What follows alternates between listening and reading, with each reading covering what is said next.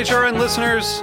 As we celebrate our 15th year, we are deepening our commitment to giving voice to the next generation of food systems storytellers, and we need your help. Our internship and fellowship programs help activate new possibilities for underrepresented and underestimated young people through experiential journalism, audio engineering, and production training. Through these unique programs, HRN helps food equity stewards build essential workforce readiness skills that expand their potential and foster economic mobility. Please consider supporting these critical programs. And with a minimum donation, you can be entered to win a dinner for two at an amazing restaurant in one of eight cities and tickets to a concert at a great venue in one of those cities. We have incredible partners across the country who have donated, as they also share our passion for helping to educate the next generation of food systems storytellers. Check out heritageradionetwork.org slash 15 to donate and enter to win today. That's heritageradionetwork.org slash 15 to donate and enter to win today. And make sure you donate before March 31st. Thank you.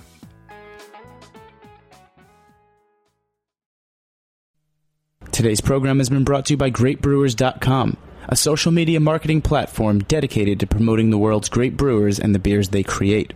For more information, visit GreatBrewers.com. This is Michael Harlan Turkel, host of The Food Scene. You're listening to Heritage Radio Network, broadcasting live from Bushwick, Brooklyn. If you like this program, visit heritageradionetwork.org for thousands more.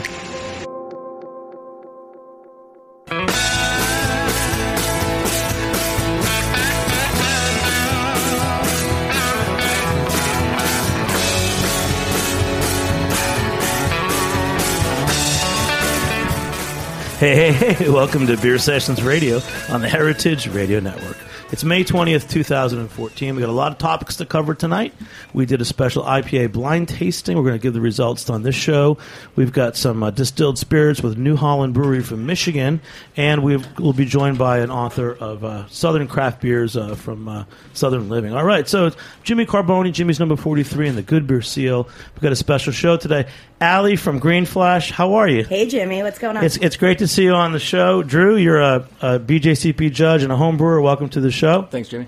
And Rich Blair from New Holland Brewing. We're going to talk a little later about distilled beers. Yep, so indeed. welcome to the show, everybody. And I think is that Whitney? it's Whitney. And okay, she's off off here, but Whit- sorry, Whitney is uh, she's a writer from Southern Living. So we got a lot to talk about on this show. I think the first thing we'll talk about is is, is uh, blind tasting and, and IPAs, and I think everybody can join in on that. Uh, later, we're going to be joined. Uh, we will announce that in the second segment uh, the winner of our IPA blind tasting, and let's talk about why we did that. Ale Street News, good buddies of ours. Uh, they every every issue they do a, a blind tasting panel, and Paul Sullivan uh, is, is, a, great writer. He's a home brewer. He he uh, organizes that. Um, so this year we decided let's start doing an annual beer sessions radio blind tasting. This one was commercially available IPAs in New York, and the parameters were we sat with some with some Cicerone certified guys like James Ty and uh, Ross Shepard from Sam Adams was there as well, and we had uh, we had Michael. It's uh, Michael Cafaro and Dru Nichols. Uh, they're both from the New York City Homebrew Guild, um, and you guys are you know what do you guys recognize judges? So tell us a little bit about, about the blind tasting process. You guys, you have the G- BJCP, you know, style. Tell us about that and, and some differences from Cicerone to give our listeners a little background if they've never done a blind tasting. Like, what are you guys looking for? What do, what do you judge on? So the, the BJCP breaks beers down into uh, you know a couple different categories to try and make it a little less um, a little less subjective. So you, you know it just gives you really well defined criteria to kind of compare one beer against an, another.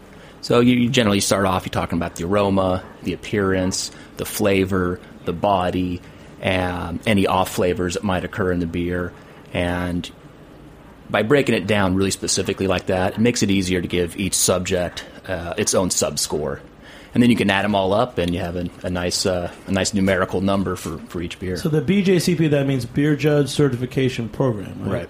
So that's become really popular. I know at Jimmy's number forty three, we, we host an annual class. I took my entire like it's almost like a six month course. It's it's absolutely ridiculous, and I took the whole thing, and yeah, I, I got I got to throw props to Jimmy's forty three for uh, letting us take that space that whole time. No, we, we, we love having you, but but it's also been a phenomenon. I mean, it, it's also like people are talking about the, the, the building blocks of the craft beer scene. Well, you know, it seems like you need homebrewers, and, and homebrewers need to have these competitions you know, regional and local as well as national. But you need the judges. Right. Yeah. So- and there, there is there is sort of a shortage of judges because you know this this is all just people who who are in it for the love. You know, there's no you're not paid. You know, I spent all this time to getting certified, and you know, oh, hey, I'm going up here this weekend to you know go judge these. My family's like, oh, you're, you're certified judge now. How much you get? How much do you make? And you're like, well, you, you get a drink free beer with your buddies for a weekend. You know. Well, you, you also have to work. I mean, you guys are seriously like every beer you're looking at, you're looking at like aroma, appearance, taste, overall. you, you take it seriously, and, and after you've been doing it for a while, you know it, it, it kind of becomes it becomes a little bit rote, and you know you you have you, there's post there is a method to the madness, and I think that's that's the whole idea, just to you know so you can really you really can compare. What's that? So, uh, Rich Blair from New Holland, you, you, you flew out. You're in New York City. Have you ever been part of any blind tasting events? Uh, nothing that was uh, really well organized. We have done. Uh, I have taken part in some that were just for fun. I know the uh, Michigan Brewers Guild. Uh, they have uh, conferences every January. And they had a blind IPA tasting. I want to say two or three years ago that I did take, did take part in, and it was fun. It was really good time, kind of sitting down, and, and we were trying to name these beers with the list. So we are trying to guess which one was Bell's Two Hearted and which one was Mad Hatter from us. And uh, I'm happy to say I got six of seven correct, which was uh, very surprising, especially being that I'm a spirits guy. Uh, but yeah, I have taken part in, in something like that that was a little bit less organized, not BJCP for sure. But uh, yeah, really good time. Well, we, we asked, I mean, ours was a pretty simple idea. We asked some of the reps that we knew in New York City representing, you know, commercially available IPAs. So we had we had Lagunitas, we had Green Flash West Coast IPA, Bell's Two Hearted, Stone IPA. Locally, we had um, Gun Hill, which was new, and a few others, Six Point Broad and a Resin. In total, we had about 11 uh, IPAs that, that were considered standard IPAs. And, um, you know, Ally, you, so you're here from Green Flash. Uh, tell us what, what this experience meant to you. I mean, I know you, you submitted the West West Coast IPA. It's actually interesting that we've got somebody here from Michigan. Um, we actually just launched out there in October of last year, and I kind of troll the message boards. I love to see what people have to say about my beer as they're trying it for the first time. And um, there was a casual, I think it was five or six guys who picked, you know, a couple of what they considered top end IPAs that were available in Michigan and they did a blind tasting together and they kind of put in line okay well i think this is what they are and this is where i ranked them. And sure enough they um, green flash ended up coming up on top for both of them. And it was actually really exciting to see that happen in michigan where michigan loves michigan beer more than anybody does in the entire world. Um, but you know i think it's great to have blind tastings. I mean i say it all the time i'll you know i'll do the pepsi test any day with west coast. And uh, we all stand, you know, behind our beer 110%. What's the Pepsi test? Oh, you know the Pepsi Come on, tell us about it. you know. I don't drink Pepsi. well, no, because you picked Coke. um, but you know, I think it's a it's a really great time for people to go out there and you know try the try the the local IPAs versus you know the national release IPAs and kind of see where their palate lands, especially considering uh, where their perception might be, and you know make sure everything's in line. All right. Dru, uh, you- you've done a, a number of blind tastings, right? Oh yeah. And what and what what what typically comes up? Like, give us some anecdotes, challenges. I mean, it's you think it's going to be lively, but you guys are kind of serious and quiet. Yeah, it's very somber. It's very quiet.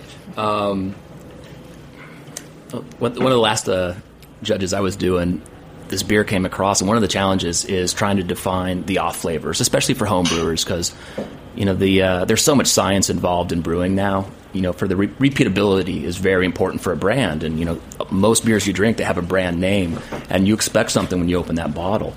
And I don't think people fully appreciate how alive a beer is. You know, it's it's a, it's a it's a live product. It's made from agricultural products. It's made from flowers. It's made from grain. When I say flowers, I literally mean hops are a flower, and you know it's a very perishable item.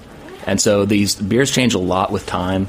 And um, you know the yeast are, are they're, they're they're fickle fickle little bitches. And uh, when homebrewers don't always have the science and the technology and the What did you microscopes. say, Dru? I said they're fickle little bitches. Um, so homebrewers quite often. What are you, Southern? They don't quite have. I think the, we uh, have a southern theme to the show too coming up. yeah, we do. They, it's it's hard to get the yeast right, and so for homebrewers especially, they can get a lot of off flavors in their beer. And I think a lot of homebrewers and a lot of people who, aspire to become BJCP judges, it's for that knowledge of the off flavors because there's so many weird little chemicals the yeast can spit out when it gets pissed off, and each one of those things has a different off flavor. And if you can recognize what that flavor is, then you can recognize what the mistake was in the process. So you're saying, particularly when you're judging homebrew, there's certain things you look for, Right. Because we know that some of the other guys at our, our, our event were Cicerone certified, and I think they're they're they have a different background. I think they're used to dealing with. Well, well, people don't just submit beers to contests for a ribbon. Quite often, they're also looking for feedback. You know, they quite often they'll they'll know this this isn't this isn't as good as Green Flash's IPA. Why is that? Help me out. And I think that's a big part of, uh, of being a BJCP judge, and that's a big part of the feedback process. Ally, did you bring any beers? I did bring some beer. What'd you bring? Well, um, I don't know if you've heard yet, but uh, we recently reformulated our West Coast IPA and our Hophead Red recipes. So I thought it would be fun to share them with you guys. Let's go for it. Let's yeah, pour it out. Um, we kind of. Dru, as our designated homebrew guy, you got to pour. And uh, tell us about it. Um, so basically, we're going to start with the Hophead Red here. Um, that was a seven percent. Um, we kind of we've added more dry hopping to it, and we've kind of gotten it back up to the eight point one percent double IPA level. Um, really didn't change too much more to the recipe, so it's still the same uh, caramelly, and you get the nice um, dry hopping from the Amarillo on there. Um, so it's still the same creamy mouthfeel, same flavor profile that you came to expect from Hophead Red, but we kind of uh, amped it up a little bit. Cheers. But don't you guys also have a, like a new session IPA series coming out too? No, you're not doing session IPAs. Um, we make a hoppy pale ale called 30th Street. We've been doing it for a long time. You're bucking the trends because everybody else is doing session IPAs. Um, does everybody? Does, what do you guys think about session IPAs?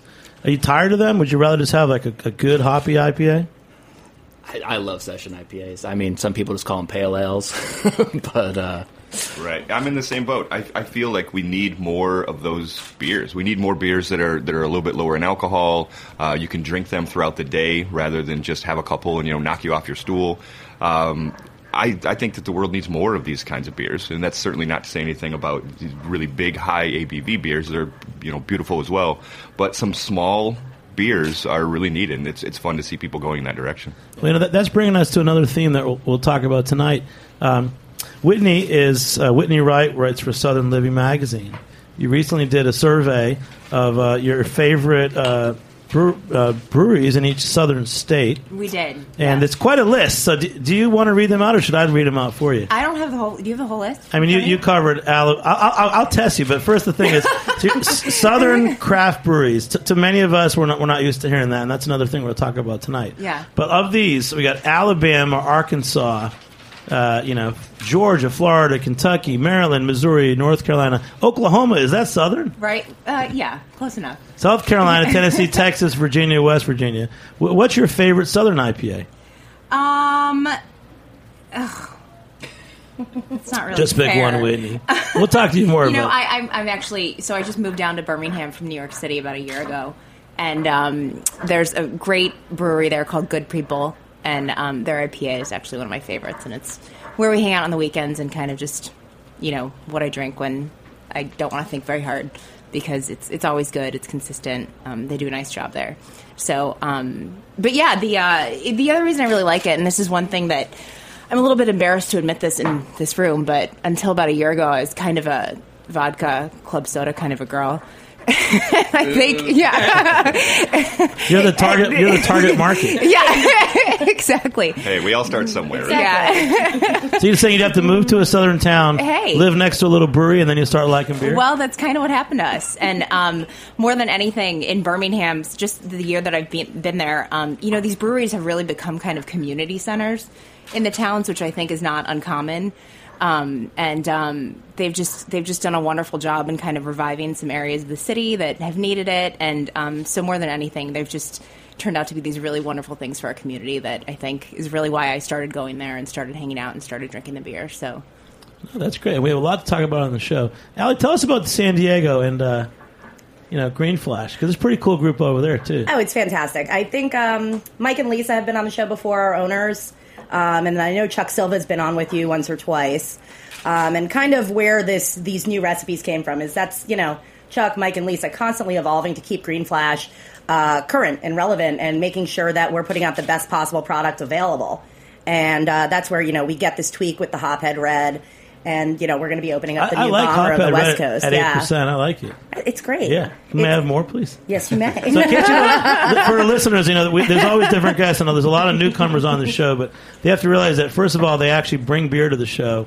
Second of all, they have to pour it. And uh, the third part is later on today. We're gonna we're gonna try some spirits from New Holland, which is a whole other trend that's going on. But uh, Whitney, I want to talk to a little, little more about you because you reached out to us. Um, so Southern Living. So you guys suddenly the South has all these great breweries. Every state now, like Mississippi, Every Alabama. state now, yeah, the fastest growing craft brewing region in the country. Um, Alabama, I'm proud to say, is the fastest growing state. Um, so it's uh, yeah, I feel like every time I turn around, there's um, you know, I get a lot. Of, I'm, I'm a writer, so I get a lot of pitches across my desk. But um, I have to say, the best packages that I get are full of beer, and those are fun to try. And it's just amazing. Um, every week, I, I Is, is it okay if I, if I tell you the breweries I want to try and maybe you can help me get some of the beers? Yeah, sure. Okay, so Texas, Jester King. I've never had Jester King. I always wanted it. yeah, Dru, have you had Jester King before? No.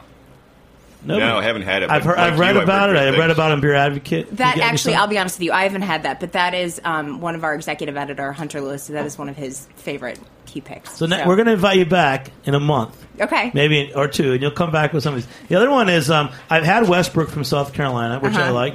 Um, is this the coast? The coast Kolsch? Did Yes, you bring that? yes. That's great. So we're going to taste that next. That's pretty awesome. And Oklahoma, I, I, I know they've been in the city, but I've never had Prairie Artisan. You haven't either. I, haven't I can't drink them all myself. you're just you're just learning. Okay. Yeah. well, that's good. And then uh, Florida, we all know Cigar City High Yeah. Life. Yeah, And uh, what's another one? Um, Uh, Tennessee, have you had the Wiseacre No. Tiny Bomb beer? I love this beer. It is it's great for like we've all established I'm a beginner, but it's great. It's um got a little bit of honey in it. I mean, it's just a perfect starter beer. And um also, like I was talking about before, they just have a great story behind their brewery. And if you've seen, I think there's a can here. Have you seen the cans? no, we'll, we'll, we'll open that in the next session. Yeah, one more thing. So, Whitney, you, you were you were a chef. You worked at Per se in New York. Yeah, I did. I did. It was kind of the worst year of my life, but I got But now you're it. right for Southern yeah. Living. yeah. So, what- what's what's up with Southern Living? Are you, are you guys really interested in beer now? You know, we are. It's um I mean, I think everybody knows there's been tons of interesting stuff going on in food and drink in the South in the last decade and um, it's really been a privilege to move down there and be a part of kind of all these artisans that are sprouting up. And um, the best thing about it is in the South, these people have this really they're so dedicated to storytelling. Um, and so, like I was saying, not only do I get these packages of beers, but I get these long handwritten letters from these brewers about why they started doing it and what made them do it and why they keep doing it and how they're naming their beers and all these just great stories. So um, it's a very storied region, and I think the beers there are the same way. So, what, what's your email so everybody can send you more beer? You can whitney.wright at timeinc.com anytime. You yeah. Brewery reps across the Yeah. country. Southern Living is covering craft beer. All right, so we're going to take a short break. We'll be back, and we're going to talk about the winner of the IPA blind tasting competition on Beer Sessions Radio. All right, yeah. say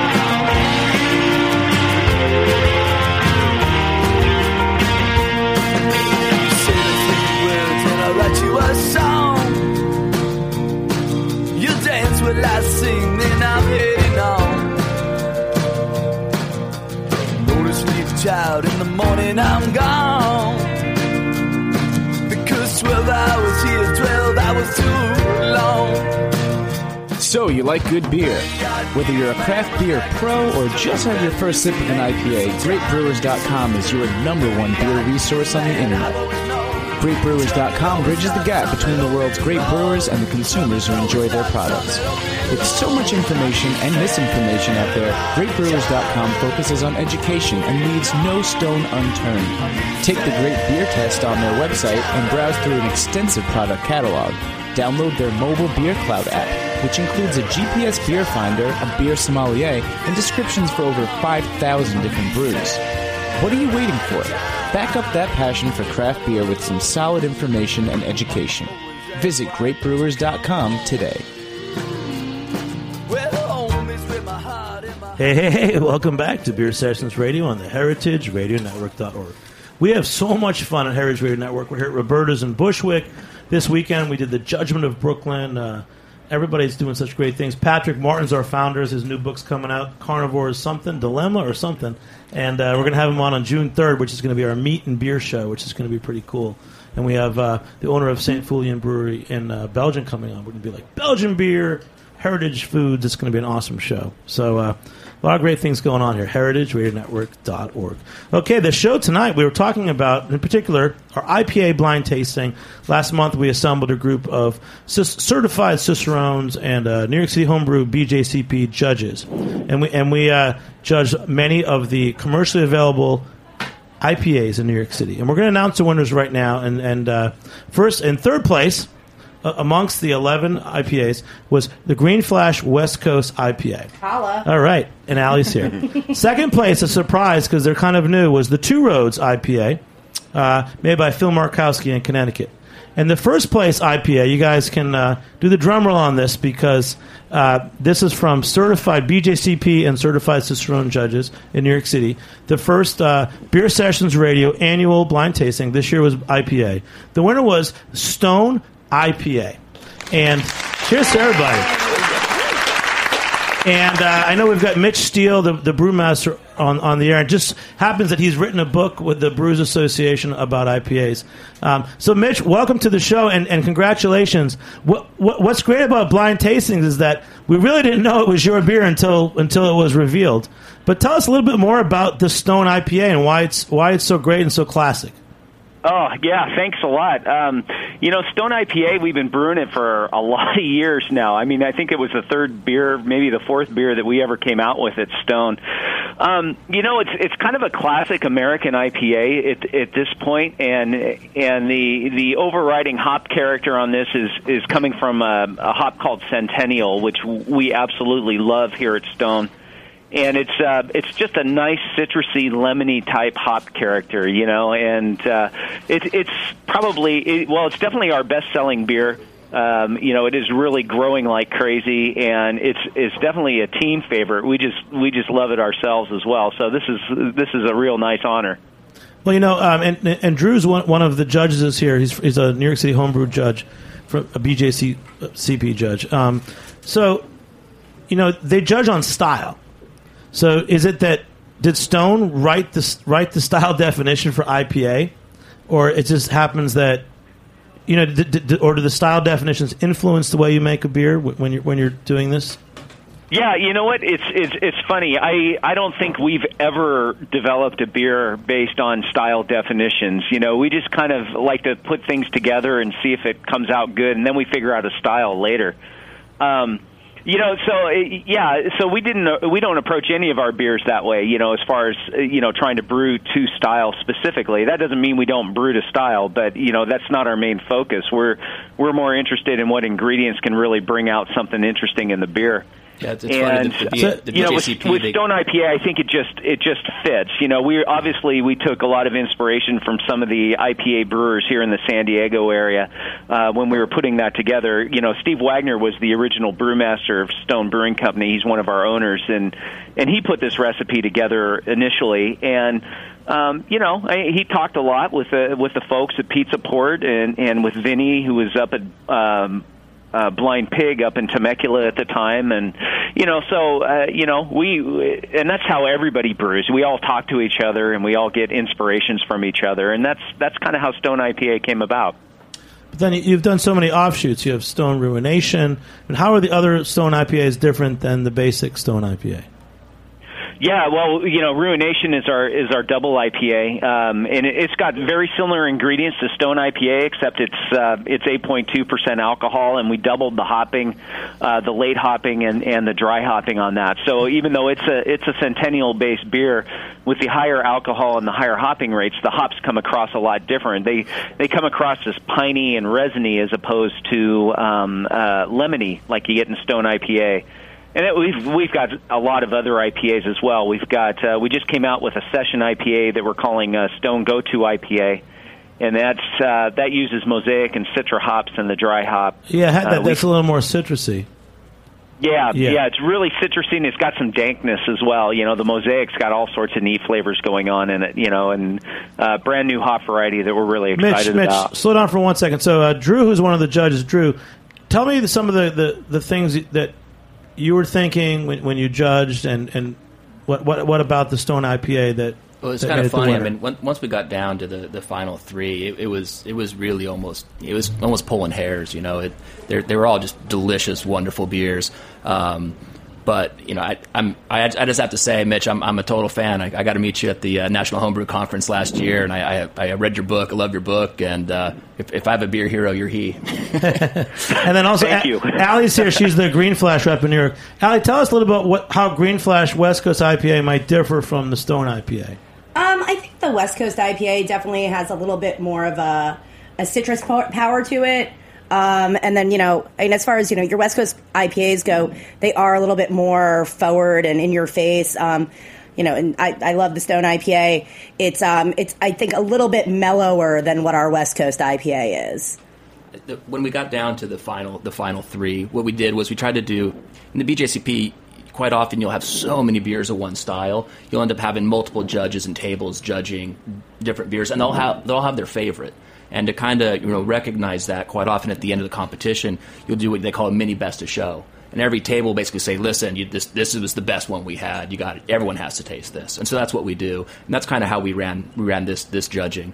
And at the end, out of the eleven, we took our favorite six, and uh, you know just off the cuff, right next to each other, all at once. We're tasting them all at the same time, and it's really more of a, a round of elimination. And the first three fall off pretty fast, but when we got to the last three, I, I think one of the things that really that that kind of pushed Stone over the over the edge was uh, is, was its intensity. You know, it almost has the a, a double IPA intensity, um, but it's not. It, it really is. I, I think it, it really does truly fit in the IPA category. Well, one thing, Mitch, that I like about this kind of blind tasting is that for years I, I'd never bought your Stone IPA at, at my East Village bar, Jimmy's Number 43. I was always buying the Stone Ruination and, and of course, the Enjoy By, which, which is this whole other thing.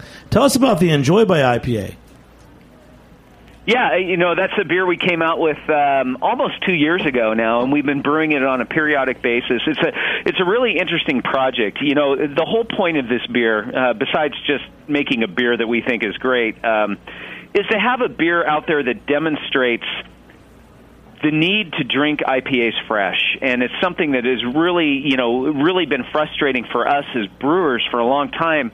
Is that people will take our IPAs and, and, and especially like our anniversary IPAs and age them, and that's not what we want them to be drinking. Is, you know, because the hop character just really falls off in an IPA very quickly. And so we thought we'd, we'd put something out that really kind of drove that message uh, to an extreme level. And, you know, so this beer, you know, it's, it's released, it's got a very definite date that we want it off the shelves. And, and we work very closely with our wholesalers and the people that sell the beer, the retailers, the bars, and everything else so that they know when they're going to get the beer, they know when it needs to be gone, and and then they can approach their sales strategy that way. And it's been a huge hit for us, and and it's it's exceeded our expectations quite a bit. And and I, I love the beer. You know, it's totally different than any other IPA we brew.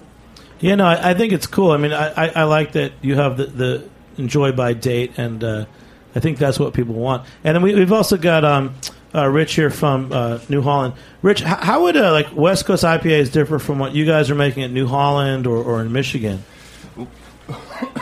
Uh, excuse me. Well, that's that's one of the things that's really great about the regionality of craft beer is when you drink uh, an IPA from Southern California, or uh, you know, it's hard to have this conversation and not mention you know the people at Sierra Nevada and Chico as well.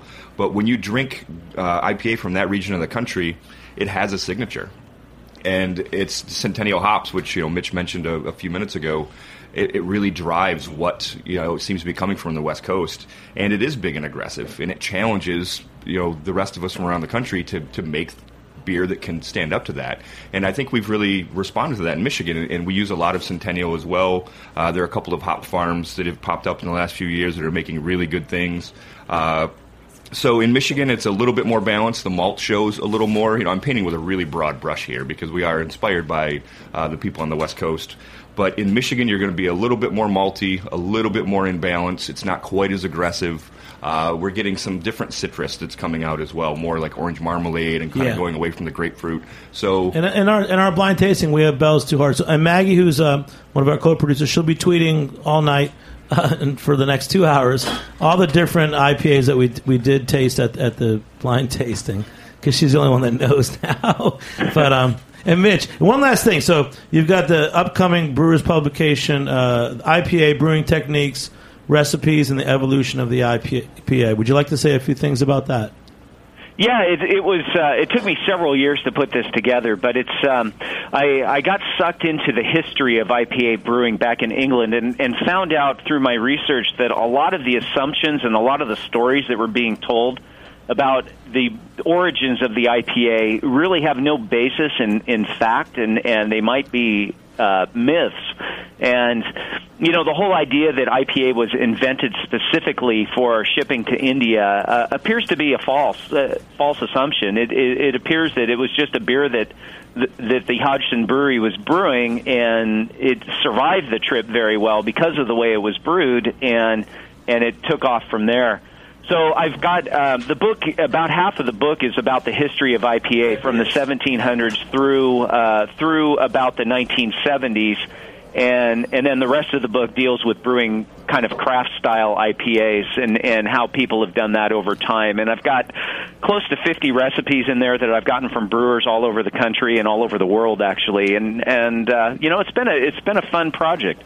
Mitch, I, after I read your book, I, I, I always had a question. You, you talked about how uh, those those beers would be aged for an entire year in barrels, and how the, the wood was you know very specifically steamed to really try and remove the woodiness of it. Uh, how, how successful do you think that was that process? You know, it's it's interesting. I was I was talking to a beer historian. Uh, he was out here last week. His name is Ron Pattinson, and and he's an English guy who lives in Amsterdam and writes a blog called "Shut Up About Barclay Perkins." And I asked him that very same question, and and he said that the steaming and also the type of oak that they used, which came from the Baltic and had very tight pores uh, in the wood, so it didn't contribute a lot of flavor. And the idea, um, and then they would also the brewers would also put things like stouts and porters in the barrels first and then they'd reuse them for IPAs later after any wood character was totally gone from the barrel. Almost like a neutral wine barrel. You know, Mitch, I, I just read about that. We we had Ron here uh, last month or two months ago, and, and I, I follow him as well. So uh, he's a great reference. Um, did you make a beer with him, or did you make a historical style beer when we he was did. in San uh, Diego? It was just this past Thursday. We we uh, went down to our ten barrel brewery at, in San Diego at, at a location called Liberty Station, and we brewed a batch of East India Porter from his recent book. Uh, the Home Brewer's Guide to Vintage Beer, and and we pulled the recipe out of that, and he was out, and we spent the day brewing a batch of beer. It was great fun. No, he was amazing. We met him too, and it's funny. Yeah, he said that it was the East India Porter. That's what the the soldiers were drinking in India, right? And he, he yeah, I think he said that the IPA you know, was for the officers. That's, that's another one of those myths that was that was kind of debunked as I went through the research on this. Is that there was plenty of porter that was being successfully shipped to India. It it, it survived the trip just fine. So um, you know, it's it's it's kind of kind of neat to find all this stuff out. I think that actually that probably the, the, the voyage actually made some of those beers better. What do you I think so. Yeah, Yeah, I think we so. know recently we've had like from like example Hitachino from Japan used to come, you know, in kegs by ship to New York, and recently the import has been actually been it's been sent in tankers and they've been actually kegging it in Connecticut, and the beer is Mhm. totally different. And I, and I actually liked it better when it was sent by ship. But yeah, that's interesting. Yeah, it's um, you know the ship voyage. Uh, one thing that wasn't a myth, it appears to have a lot of basis in fact, is the ship voyage changed the beer. There's no doubt about that. Well, that's great, Mitch. You know it's so great having you on, and I know right now. Are you guys having your annual uh, Stone picnic or company picnic or something? We had our our team wide company picnic on Sunday. Yeah, and then we've got our anniversary party is happening in August. Well, you guys are great. I was really, imp- and I'll tell you again. With, one thing that's funny is that with all the hype about you know all these different IPAs, I've actually never had your Stone IPA on draft until we did the blind tasting. And Really? I used to because I, was only getting the Enjoy by the Ruination because I was always like, oh yeah, we just don't want their regular IPA. and now I was like, you know what? It, it, it really is classic, and it represents something, and uh, really appreciate it. You guys did a great job. Well, So- thank you very much. It's, uh, Congratulations. it's really cool. Yeah, and we'll do every year. We'll do a different, you know, different category of uh, blind tasting. But I learned a lot from it too because I actually got to sit with the BJCP judges and, and cicerones, and uh, it's uh, you know something. Yeah, good. it's hard to judge beer, isn't it? I, I mean, It listening is. to It you know is. how how the process of elimination works, it, and I judge at GABF every year, and Especially as it gets uh, later in the World day. Beer Cup. It's hard. yeah. So I guess I guess you're lucky to win. Is that what you're saying? Hey, hey, Mitch, I, I, I, had a, I had a technical brewing question for you. Earlier, we were talking about uh, session IPAs, and in a, in a ton of recipes I've seen, guys include both raw sugar and carapils. And to me, it just seemed really counterintuitive. It's like, why not just leave it at pale ale? It's like you're adding the carapils to get rid of the simple sugars, and then you're adding the simple sugars back in with the raw sugar. Um, and I've heard some guys say that you know maybe just an extra five percent of, of, of dextrose in your in your grist might uh, kind of like really spruce up the uh, the attenuation of the yeast. You, is that is that true? Does it does the attenuation go, go beyond what the new sugar profile is just by an extra five percent? Wow, that's a that's a crazy question. I um, to me it seems counterintuitive as well. You know, why would you add sugar and dextrin malt to to a recipe? Um, you know, they kind of counteract each other and balance each other out. I don't I don't know. I you know um, Do you, know do that in any of your beers? What's that? Do you do that in any of your beers? Have both carapils and uh, sugar? No, we don't. We either uh, we we use sugar in a couple of beers, uh, but typically that's been like double IPA Sure. categories, you know, type beers to get them to really dry out so the hops really shine. So I, um, yeah, I, that's a tough one. I don't know if I can answer that. wow. All right, we stumped Mitch Steele. That's pretty Hey, good. Have myself on the back. Mitch, thanks so much, and uh, really congratulations. Uh, it, it was it was a true win. The the blind tasting panel picked Stone IPA as the number one commercially available IPA in New York. So congratulations. Thank you Mitch. very much. That's really great. All right, have a great day, and uh, guys, we're gonna we're gonna take a short break. Back in a few minutes again on Beer Sessions Radio. All right.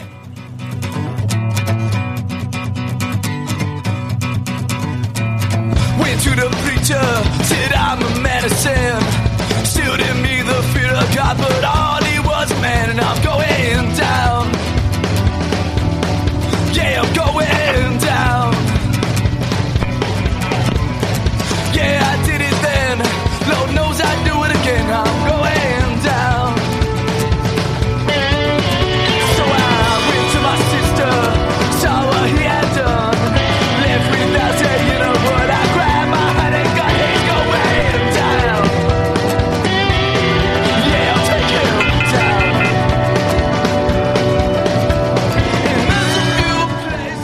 Welcome I back. back. I got you back. to Beer Sessions Radio. It's a lively studio here. We got uh, all these crazy places. New Holland, Michigan. We got Southern Living. We got homebrewers from Long Island, and we got Ally from Green Flash. All right, Ally. So I'm, I'm drinking the. You guys have new labels too, don't you? The West we Coast do. IPA. Um, we just had a, a new label line uh, put in about a month ago. Um, and we actually we ordered one for the Virginia Beach location. We're probably about a year out on that still. Um, some actually pretty cool news uh, that we really haven't been too public about yet is um, we're actually working on a barrel aging room in a restaurant that's going to be in downtown San Diego. And uh, what this really means for us here in New York is Silva Stout will be coming our way eventually, which is really exciting. So that's our uh, that's our double stout aged in bourbon barrels for 18 months, and then we blend it. So it's So really of, of our of our at our blind IPA blind tasting for Beer Sessions Radio, two of the three top winners were from San Diego. What do you think about that? they know their hops when it co- when it comes to IPAs. I mean, come on, it's Southern California. Um, you know, and, and I'm not hating on East Coast IPAs. I'm an East Coast girl, uh, but they definitely are a little bit um, heavier on the malts out here. Where you know the West Coast, it's bright, it's shiny, it's what all of us I think have come to count on as far as what a, a West Coast style IPA is. And So I like the new. So the new Hop Head Red eight percent. Yeah. Dru, do you think that that would have placed at all in the IPA blind tasting, or would have stood out as being too strong? way way too malty, a little too hot, um, which are both things that you know make that an epic red. And Yeah. the, the one thing that I think would have really you know, what really what done well on was that aroma because th- those Amarillos are stinky. I love it. Yeah. So I, I always like the hot pepper. And then what's this? This is the arrogant. Who wants to pour the arrogant bastard from Stone? Because cheers again. Uh, so of our IPA blind tasting panel, uh, Stone IPA was number one. Number two was Two Roads. Our buddy Phil Markowski in Connecticut. Number three was Green Flash West Coast. And that that's a pretty tight category. I mean, we had Bell's, Two Hearted. You know, we had a new local brewery, Gun Hill. We had a lot of people involved in that. Lagunitas IPA, some really great breweries. It was funny. There, there was a little bit of a battle there at the end between first and second because the, the Two Roads just had such a wonderful aroma, but the the stone had a stronger bitterness and a stronger flavor. But I, me, I, I'm I'm kind of a hound for the aroma, so I, I was I was I was kind of polling for the uh, for the two hands. But when you when you judged, did, did, did you actually? You had no idea of knowing which beers they were because it was totally blind. No clue. Yeah. No clue. The, the only, I I think the only one I was able to actually pick out just from the blind tasting was um, was Two Hearted. Yeah, That was Two-Hearted Bell's is Two Hearted. Centennial on Centennial. Yeah, Yeah. that was the only one I was like, I, I know what this one is. Yeah. So now we're drinking the Stone Arrogant. I wish. Oh, Mitch. I wish he was still on the line because we could ask him about this. but this is the Arrogant Bastard. All right. Um, so cheers to Stone. Cheers to Two Roads. Cheers to Green Flash and everybody else that participated in the IPA blind tasting. It was pretty awesome. And uh, we're going to do it again. I, I think we need to make it an annual thing because there's so many regions. I mean, so Whitney's a, a writer from Southern Living. Uh, yeah, I know you're new to beer, but you, you, you were a chef before. Yes. So, what are some of the things that Southern Living is going to be doing with beer? You're going to have more beer columns. Uh, yeah, you know we Do have. you need our producers to be your your consultants? I would love They're pretty these good, guys Justin to come and down and consult me in my office. They're good when I'm writers. ripping open these packages. No, um, yeah, we are. Um, you know, we just published our A to Z guide to Southern food right now, and um, B is for craft beer. And so that is why, um, it, I mean, it's just so significant right now to our region and to the food and drink culture of our region that we couldn't pass it up. Um, we do have an artisan food column that we're going to cover beers every month. We've got a great writer on staff, Hannah Hayes. She is like a 20 something girl. Sometimes she smells like beer in the morning. But so It happens to the best of us. and then and then they're not twenty somethings anymore. Exactly, exactly. But she's really on it, and she's the one who put together that huge list for us of beers by state. So she's going to be on it, and um, we're definitely planning on covering a lot. Well, talk more beer. about Southern living. We've got uh, the new trend in craft beer. And it's not even new anymore. It's been for several years. Many, you know, the, the base of, of good, let's say, whiskey or distilled product, Right. is can be beer. Yep. And even the best whiskeys in Scotland, they make a weak beer and they turn it into scotch. Yeah. So uh, there's there's we know that our friends Hitachino in Japan and uh, you know Aventinus in, in Germany. There's a lot of great breweries that are, that are making a special distilled product. So uh, Rich from uh, New Holland is here. So New Holland is a brewery in it's Holland, coincidentally Holland, Michigan. But they're also doing distilled products, and I, maybe the Southerners will like that too, because we also got people coming on about moonshine and things Oh, like yeah. that. But Oh, for sure. Rich, tell us about like how how is it that a brewery can go from making good beer to also making a distilled spirit based on beer? Well, it was for us. It was really just a natural progression. You know, the first few steps in making great spirit is making great beer. Uh, you have to, uh, you know, it comes from malted barley, uh, wheat, uh, some other grains, obviously, and then it's fermented. And we'd been doing that for almost a decade when we began distilling. So I would almost say that it was a it was an unfair advantage uh, when you compare us to some other uh, startup distilleries that we had a decade of fermentation experience un- under our belt when we got started. And then when you move this through uh, the distillation process, uh, we, we distill differently uh, than most distillers. You know, we love the folks in Scotland and the folks in Kentucky and the, you know around the world that are making great great spirit, and we were inspired by them, but we wanted to, to make it our own. And uh, part of what makes craft beer so great is the innovation. And so, you know, moving that right to the, the distilling side, we innovated, and we're very proud of the fact that we're we were first a brewery. So we don't hide that. We we actually let it influence the spirits in a pretty big way. So. You know, I brought some spirits with me today. One is uh, a bourbon that we are finishing in a, a beer cask. Uh, we make a beer called Dragon's Milk, and it is just a wonderful uh, barrel aged stout. Uh, we age that in bourbon casks, and we pull the beer out. Uh, we put whiskey right back in uh, for finishing, and it makes a very malty and and uh, wonderful bourbon. Uh, just finishing it for three months in that cask. I, I want to have Al, let me have another taste of the uh, the Hop Head Red because it's We, we gotta. you kind of so we- we're doing And then we're we drinking won, wait, We won. We won the the IPA blind tasting winner was Stone IPA. The second first on the air is we're tasting the new eight percent. Green Flash Hop Head Red, which I'd love to try, and now we're going to try the whiskey. So this is my question: But when you just when you distill beer to make a spirit, do you guys just distill like the crappy beer, the bad beer? I mean, do you make beer like a light beer just to distill? Uh, well, there are two answers to that question. One is our general approach is to we make an unhopped beer. Uh, it's not beer that didn't work out in some other capacity. Uh, I would say 99% of what we do is simply the recipe is written to, uh, you know, through all the way to the end of when it comes out of that barrel or whatever we're going to be doing So, to so you, you actually you start by brewing a certain kind of beer Yes. that you will distill from. About a 10% unhopped beer is the base of, of um, it- our whiskeys and When it, things. when it doesn't have hops, it's generally called wash. Correct. And if, if it was to be a beer, about what ABV would that be? Uh, about 10%. Um, it usually gets to about 10%. We do get a little bit higher on some, a little bit lower on others. Uh, but the goal when we start seems to be right about 10%. I, I heard that uh, Macallan they, they try not to go over about eight and a half. Mm-hmm. Do you find that you have to make smaller hearts cuts when you're going up to ten? Well, we feel that uh, fermentation is one of those those things that, that we pull some levers to to affect the final spirit. But um, ABV is really a little further down the list. We also lauter. Uh, very much like the Scots, uh, the folks in Kentucky ferment, you know, on the grains. And again, I have to point out that I am a bourbon nerd and I drink a lot of it, so I love the guys in Kentucky. But they do it differently than we do. Uh, they ferment on the grain. They ferment really hot. They get it to about ten percent in like a day and a half or two days. Uh, open fermentation. We are closed fermentation. We lauter. It takes about ten days to fully ferment. So we feel that taking that approach, we we don't get all of those uh, high alcohols that we have to worry about so much with the cuts.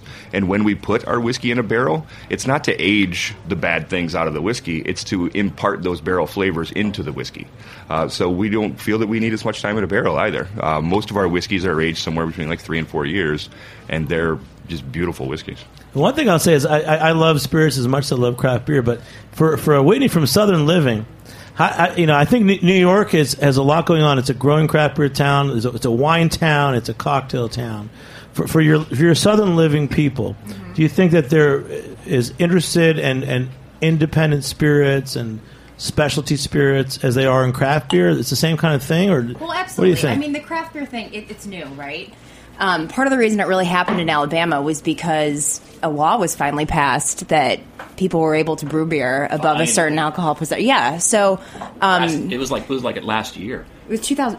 Well, Was it last? Yeah, I don't know. I- it was recently, yeah. as- Well, we got, we got of year- Alabama and Mississippi and home brewing as well. So. Yeah, as of as of like two or three years ago, there was, there were still two states in the U.S. where it wasn't legal to make homebrew. Yeah. it's just crazy. So spirits are super popular in the South. In fact, a lot of the brewers that I've talked to in the South got into beer brewing because they were actually interested in distilling, and they said the first thing we have to do is learn how to make great beer, and then we can. Well, move on we to were that. talking about it a little bit off air that uh, Atlanta, I think, is one of my favorite examples in, in the South. L. Sharpton. Decatur is just such an amazing place to eat and drink, and it's all things craft. It's it's craft coffee, it's it's artisan cheese, it's whiskey, it's gin. You know, obviously a lot of beer, some food. Uh, once you that that ball gets rolling, it just picks up steam, and then everything that approaches craft. And you know, to relate it to the South, Atlanta is one of those cities that that the rest of the country doesn't seem to be talking about when you talk about spirits and cocktails. You know, New York, Portland, Chicago, uh, New Orleans. There are a lot of cities that get a lot of a lot of uh, recognition. And Atlanta is not in that group, and it's always surprised me because it's. I look forward to my trips to Atlanta every year, and I always limp home with a hangover. it is it is an amazing town. You know, Rich, it's, you know, you're an interesting guy, and I want to ask a few questions. So, you're the national accounts manager for the spirits division of New Holland Brewing and Distilling. So, typically, what what are some of the cities and regions that you visit? Well, we have What do you get to do when you go there? Just drink? well, we have uh, people positioned throughout the country, and then I um, travel to go support them, continuing education, and we try to run some really big events. And I travel a lot for national events. Uh, I'm happy to be in New York right now, just because I didn't make it last year, and so I didn't come for an event. I just came to. Uh, eat and drink well for a week. I You guess just came for is the week, and we got Yes. lucky. Yeah, exactly. Um, So I do a lot of those things with national events. Uh, you know, Whiskey Fest in Chicago. I was in Portland, Oregon, a couple weeks ago for another whiskey festival. So I travel for a lot of these big events and uh, try to support our team that, that's on the streets. And when you look in from the outside, I get paid to eat and drink with really cool people. Uh, there is. Uh, a lot of work that goes along with that, Excel files and phone calls and all the non-glamorous, you know, side of everything that we do. But about ten percent of what I do is stand around with cool people and drink. So I Do you think that more, more breweries will, will also start distilling spirits as well? Well, I hope that uh, that that is a, a developing trend. I know that I've heard of a few that are. Uh, Mother Earth um, in North Carolina, I heard they're distilling. Uh, they're I'm drawing a blank on the name of the Yeah, we know uh, those brewery guys, right yeah. now, but in Indianapolis, uh, they're beginning to distill. The Indy 500. no. So there are there are a number of. Uh, That was a bad joke. distilleries that are Nobody's even laughing because you know what? You know what happens? Paying attention okay. to. Sorry, sorry, Jimmy. Yeah. Good job there. Really, Rich, really, really I- funny. okay, this show's going to end soon. I'll tell you why. When it's beer, people laugh. Now everybody's focused on pouring your damn spirits, and nobody's laughing. So I like beer. Beer makes me happy. I like beer. It makes me a jolly good fellow. Well, there is and the that- spirits, like you bringing the spirits in, man. Well, there is that, that Messing up really my beer vibe. Uh, I actually said this to a brewer once, and he, he didn't he didn't find it funny at all. But uh, uh, whiskey is what is beer once it grows up, and the brewer didn't really care for that. So I don't I don't believe that for sure. But whiskey is is great. I, we make and drink an awful lot of whiskey. We started a few years ago. Uh, we've been distilling for about nine years now. And we started with a lot of vodka and a lot of these things. And then we grew up and we became a whiskey and gin company. You know, we drink a lot of whiskey and gin. So it just happens that that's what we also like to make. It, it you know, works that way. And then with also being, you know, rooted in, in craft beer, we have that advantage of fermentation, and all those things, but for the most part, it's innovation. We're trying new things. You know, we're finishing bourbon in a beer cask, and it's amazing. Uh, we have a white whiskey that rather than going into a barrel, uh, we steep it with hops. Uh, and it reminds you a bit of an agave spirit. So we originally called it Hopquila. We're in the process of changing that name now. And then the other bottle that I brought that we're obviously not going to get to is a beer schnapps that we distilled our finished Kolsch, fully hopped and everything Kolsch. And it's the only way to describe it is pretty. Like it just it, it's perfumey and, and it- it's amazing. So uh, spirits are, are a lot of fun, and it's not something we're just I, doing in our spare I think time. I think from my experience, the, the finest spirits are from either you know if it's something th- from from grape and grape must, or it, it, it's it's from beer and wort and, and what you guys are doing. So Mm-hmm. you guys are awesome. We're going to give a few shout outs also to New York City. There's some events coming up. Um, we've got this weekend the Jimmy's Number 43 Barbecue Rig will be at Gun Hill. There's so many new breweries in New York City. Gun Hill Brewing is in, in the Bronx. Will be there on Saturday, and SingleCut up in Astoria will be there on Sunday.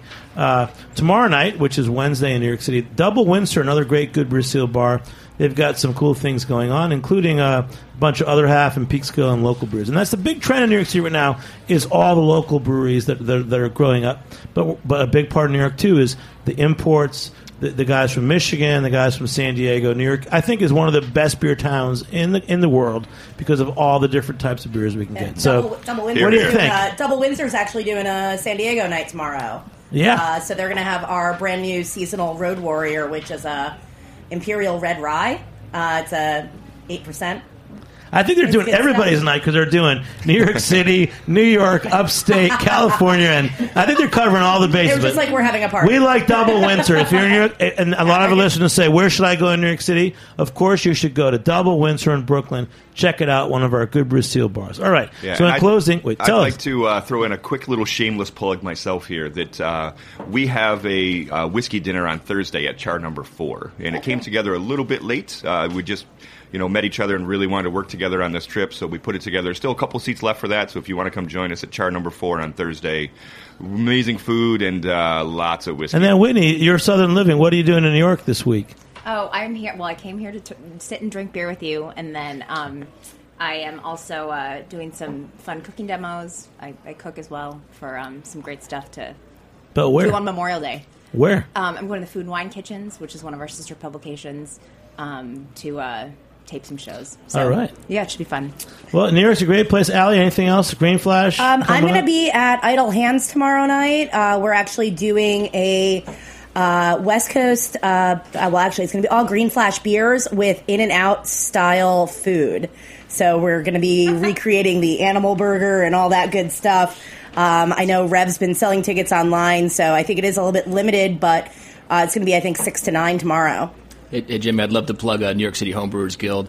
We have uh, the annual mead meeting tonight, which is just a terror show. If you're listening live, otherwise you'll miss it. Otherwise, you'll miss it. Uh, otherwise, Burp we're the, uh, Castle, first East Tu- 7th Street. first Tuesday every month, and uh, it's it's a good time. Do you know that on East 7th Street near 2nd Avenue, there's the Brewmeter Triangle?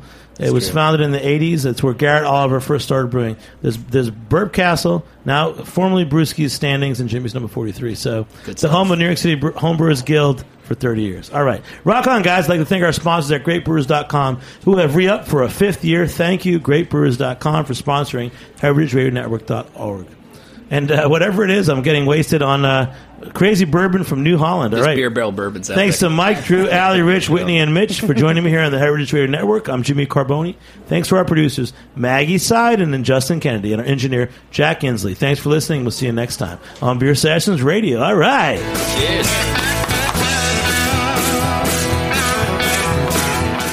Thanks for listening to this program on heritageradionetwork.org.